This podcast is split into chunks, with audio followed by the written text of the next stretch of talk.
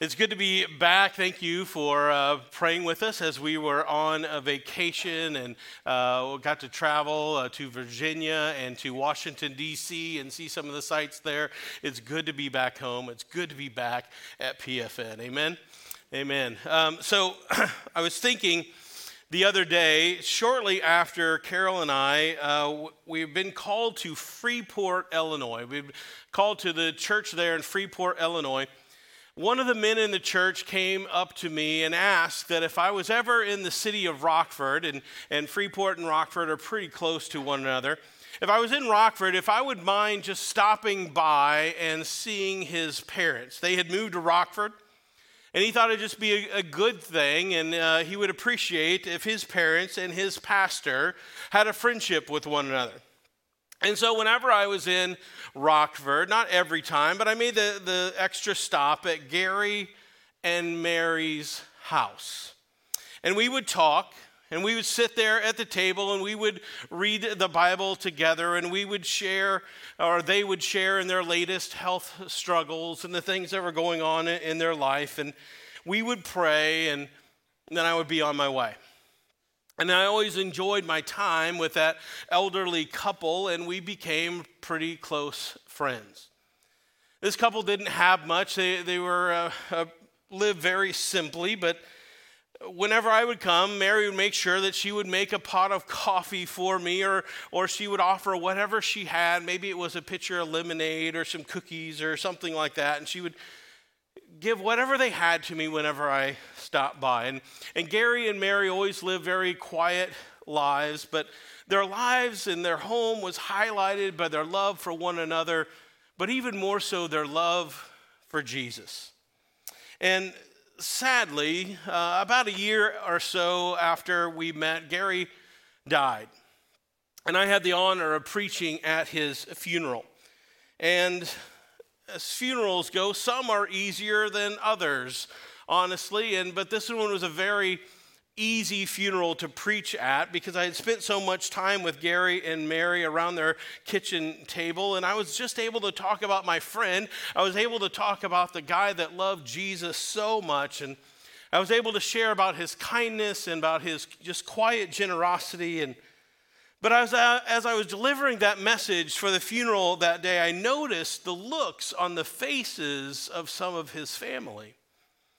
I'd never met them before, and they had never met me before, and their faces started to turn and their heads kind of tilted, you know, like a dog hears a weird noise, and they they were looking at me weird, and it was just like I maybe I started growing antlers or something, or I started speaking Chinese, and they like, what is this guy saying? I don't even understand him. And as I talked about my friend and I praised him for his quiet life of great faith, they thought I was talking about someone else. You see, the person that I was talking about and the person that most of his family knew were two completely different people. Gary had become a Christian and invited Jesus into his life only about two years before I met him. And uh, what I didn't know, though, is what his family had kind of written Gary off. And his family knew, didn't know him as this kind man that I knew him. They knew him to be stern, and they knew to him to be difficult, and they knew him to even be mean at times. And, and they had kind of written him off, and they had not spoken to him in years. See, they hadn't met Gary after he met Jesus. They'd written him out of their life, and they came to the funeral that day just out of respect for him and, and the family, but they certainly were not expecting the preacher to get up that day and talk about this guy that was so kind and generous. They weren't expecting the preacher to talk about his love for his Savior, Jesus. That funeral had a, has had a very profound impact on my life ever since that day. See, I would hope that the things that people say about me now are a whole lot different than what people would have said about me before I met Jesus. And the same thing, I hope, is true for you. Your relationship, our relationship with Jesus, should change the person that we are. Because with Jesus, the old self has died, and the new can come alive and start new. Next week in our service, we're going to celebrate baptisms uh, with, uh, with people. And if you're uh, looking to be baptized or interested in being baptized, stick around after the second service so we can talk a little bit. But we're going to be celebrating uh, that, that baptism. We're going to be celebrating that the old self is gone and then the new self is, is being risen up, that this new person has been created in Christ because our relationship with Jesus should bring about a noticeable change in my demeanor. My relationship with Jesus should bring a noticeable change in my behavior. See, I'm glad that Gary met Jesus before he died, of course, but how I wish that his family would have met the Gary that I knew. Man, I know he could have made a difference in their life. Wow. I wish his family could have spent time with him and Jesus, just like I did around that kitchen table, because Jesus made all the difference in Gary's life. And our story is pretty much the same as well. Uh, our story is that it's about a man or it's about a woman that has been radically transformed by Jesus. Um, my stories like that. Uh, most people that uh, I knew pre Jesus wouldn't ever believe that a, I am standing up here as a pastor today. But Jesus has made all the difference. We're going to read a, a story uh, about how Jesus radically transformed the life of a man. His story is in the book of Acts. So I want you to go ahead and turn there if you have uh, the word with you.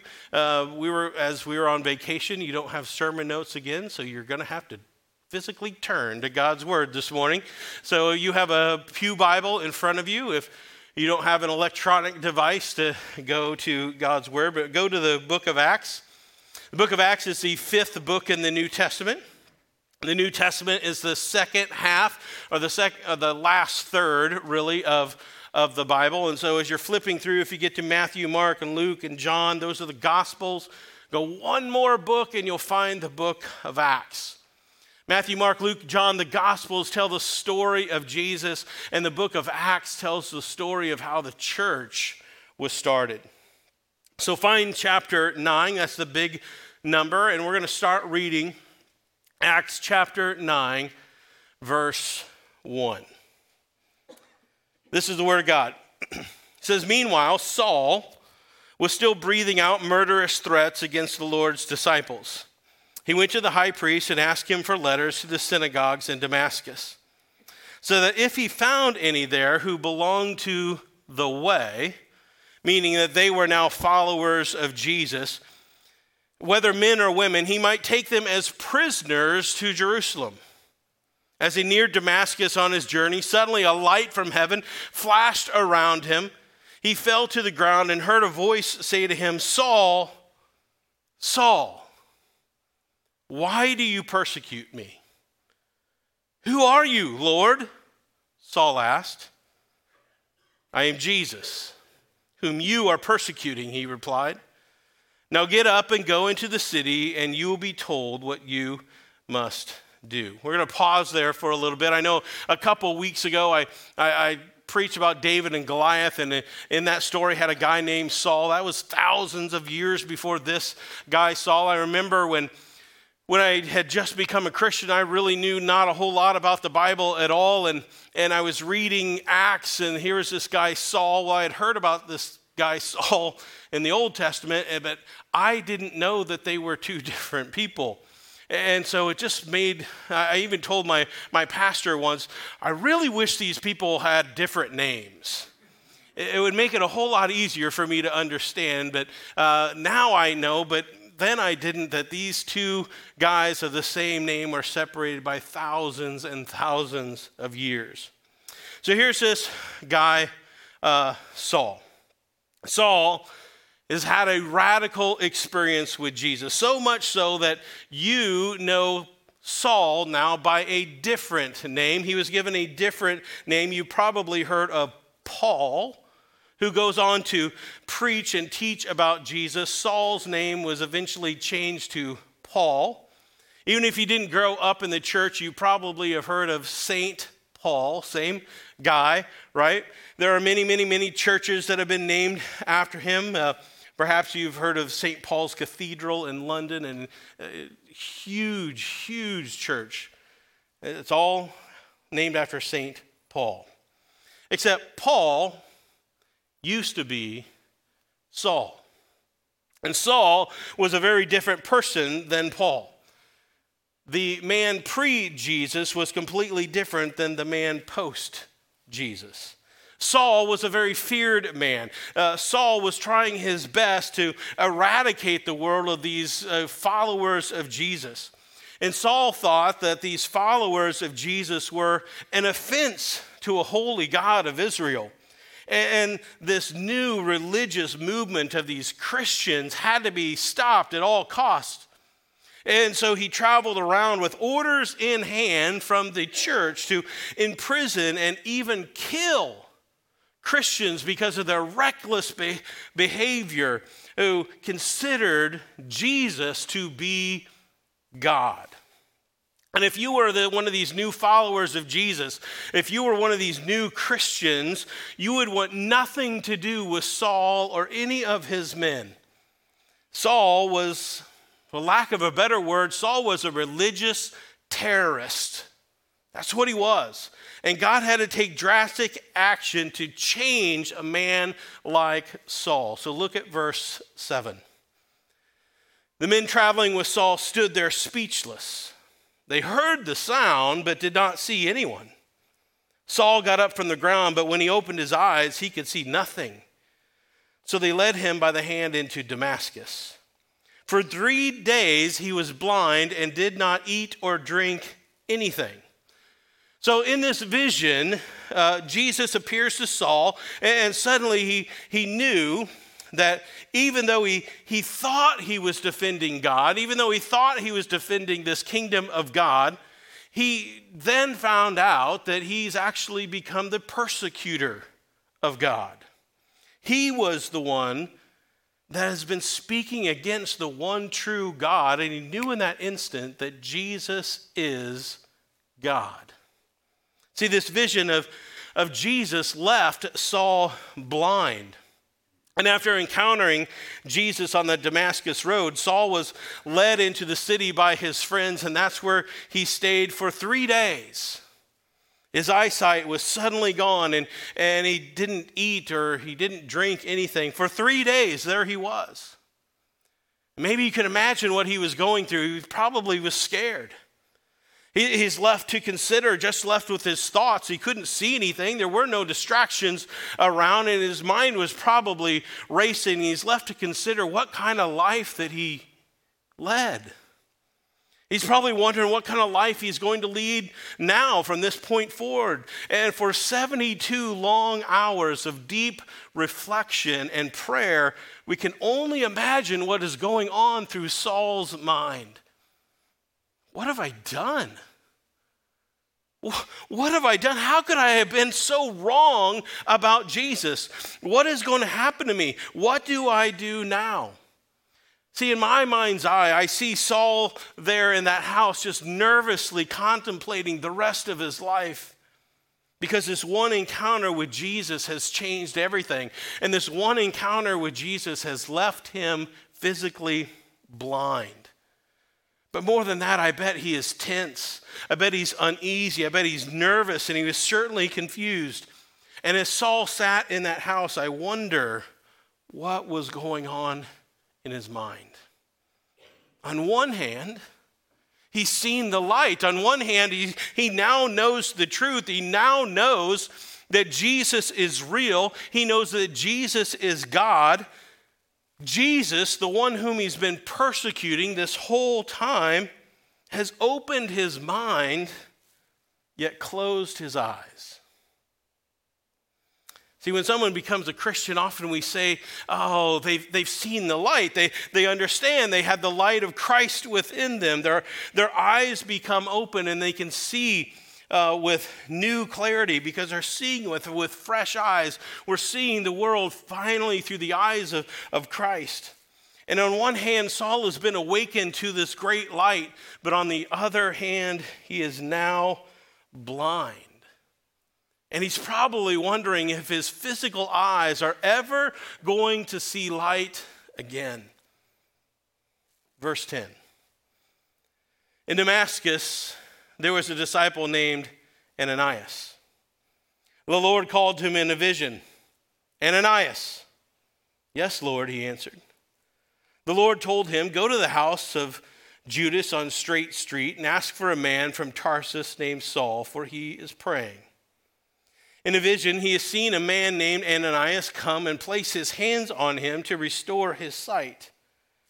Lord, Ananias answered, I have heard many reports about this man and all the harm that he has done to your holy people in Jerusalem. And, and he has come here with authority from the chief priest to arrest all who call on your name. But the Lord said to Ananias, Go. This man is my chosen instrument to proclaim my name to the Gentiles and, and, their kings and to the people of Israel. I will show him how much he must suffer for my name. The Word of God says there was a disciple in Damascus named Ananias. And I just shared with you all we know about Ananias. That's it. We don't know if Ananias had any special education. We don't know if he had any sort of training uh, by the church. We don't know if he was young or whether he was old. We don't know what Ananias did for a living. We don't know if he was rich or poor, or if he was powerful or prominent, or if he was little known or just obscure. The only thing we know about Ananias is he was a follower of Jesus and he was listening. Just a regular man that was ready when the Lord called. I, I don't know about you, but I've never heard the Lord audibly speak, Brian, Brian. I've, i think I'd freak out if I hear that. But uh, I've never heard that. Ananias probably hadn't until that moment when he heard his name, but he knew it was the Lord. Clearly, he was listening. And understandably, he was a little nervous about what the Lord had to say. Go and speak to Saul of Tarsus? Are you kidding me? The Saul of Tarsus? Ananias knew all about this guy. He knew all about Saul. He knew all about his reputation. See, the people in Damascus have already heard that he was on his way. They had already heard that, that Saul is on his way to the town, and people would have run ahead warning these new followers, these new people following the way, Jesus. They knew what would have happened. They knew the unrest that this guy and his men were going to cause in the city. And perhaps that's why we find Ananias in his place, ready to hear the Lord, for he was obviously praying. He was praying for intervention for his city. He was praying for the intervention of his fellow followers of Jesus. The new followers of Jesus would have been just as fearful of Saul showing up to their city as Ananias was. And so we find this man, and he's apprehensive, and he's anxious, and is uneasy eh, about what Jesus is asking him to do. And this assignment made no sense to him. No sense whatsoever. I'm sure he was thinking, what is going to happen to the new church? What is going to happen to, to the other followers of Jesus? What is going to happen to me if I go and talk to this guy? See, if you pay close attention to, to God's word, there's a common theme that runs through it. We saw it when we talked about David and Goliath. We heard about it when, when, when Cheryl uh, preached last week when Jesus prayed during the night before he was crucified. This theme runs throughout all of, of uh, Scripture, and it's the power and the presence of God overcomes all fear. Always does. And so, even though Ananias was afraid, even though uh, he was scared, he got up and he went into the house. And there, sitting in the house, was the guy that he was most afraid of. There was Saul, the persecutor of the way, the killer of Christians. Verse 17 Ananias went to the house and entered it. Placing his hands on Saul, he said, Brother Saul, the Lord Jesus, who appeared to you on the road as you were coming here, has sent me so that you may see again and be filled with the Holy Spirit. Immediately, something like scales fell from Saul's eyes, and he could see again. He got up and was baptized, and after taking some food, he regained his strength. Listen to these words of Ananias as he spoke Brother Saul, the Lord, Jesus, who has appeared to you as you were traveling, has sent me. Brother Saul, the Lord Jesus Christ has sent me to you. When I started attending the Nazarene church in Peoria, um, people would come up to me and they would introduce themselves to me, and they called me by a name that I had never been called before. It's no secret that when I first came to the Nazarene church, I thought all of you people were weird. I, I really did. I, well, maybe it was just the people in Peoria are weird. I don't know. But I mean, these people did stuff that we never did in the church that I grew up with. They said, said amen during a sermon. They spoke during church. They raised their hands during worship. And these people were weird to me, right? I grew up as an, an only child, so having somebody come up to me and call me brother made no sense to me whatsoever. It was a little strange. But becoming part of a church gave me a relationship that I had never had before. I was welcomed into their family as brother. Brother.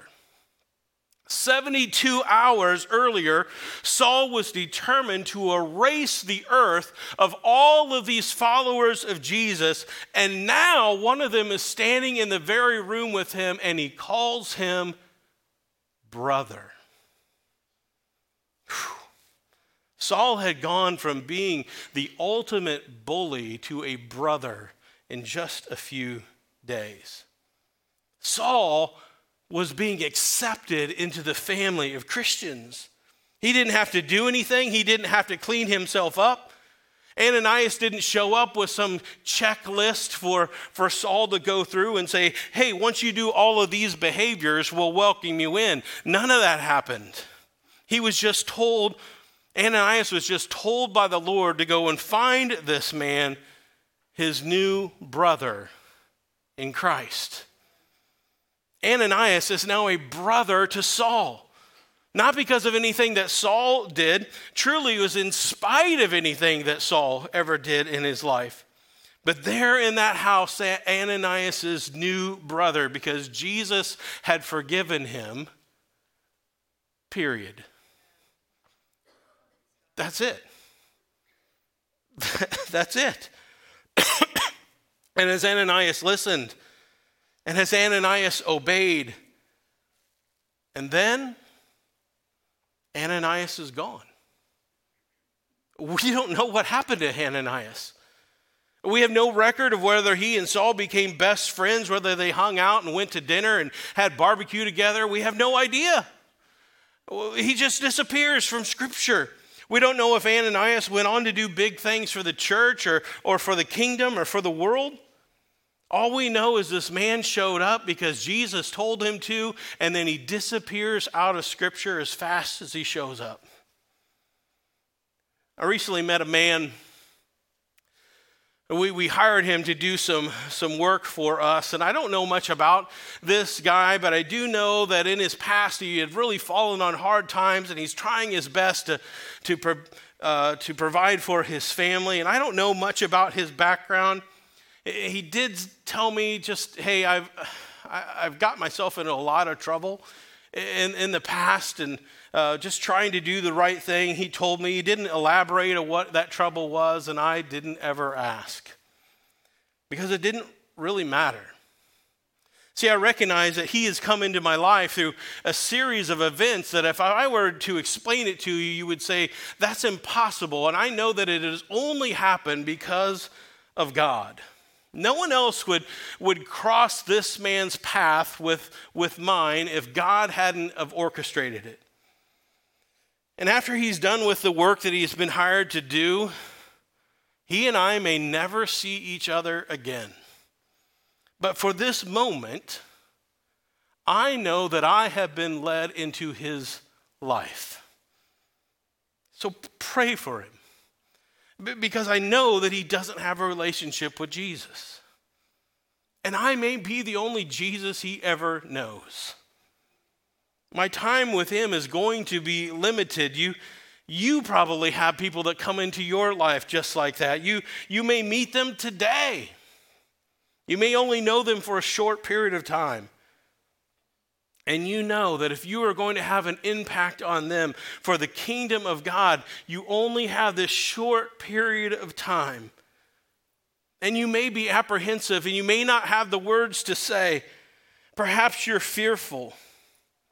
You don't know how you're going to say the right thing to generate the greatest impact for Jesus. But you don't go alone. Jesus goes with you, the Holy Spirit goes with you. So you say something, some measure of kindness and encouragement or empathy, and then who knows? Perhaps you may never see that person after today. And the only record of our interaction with that person is going to be the memory of us both. Don't underestimate the power of a chance interaction that God gives you. God is still a God with dirty hands. God is still involved in our life and the life of every unbeliever, whether they know him or not.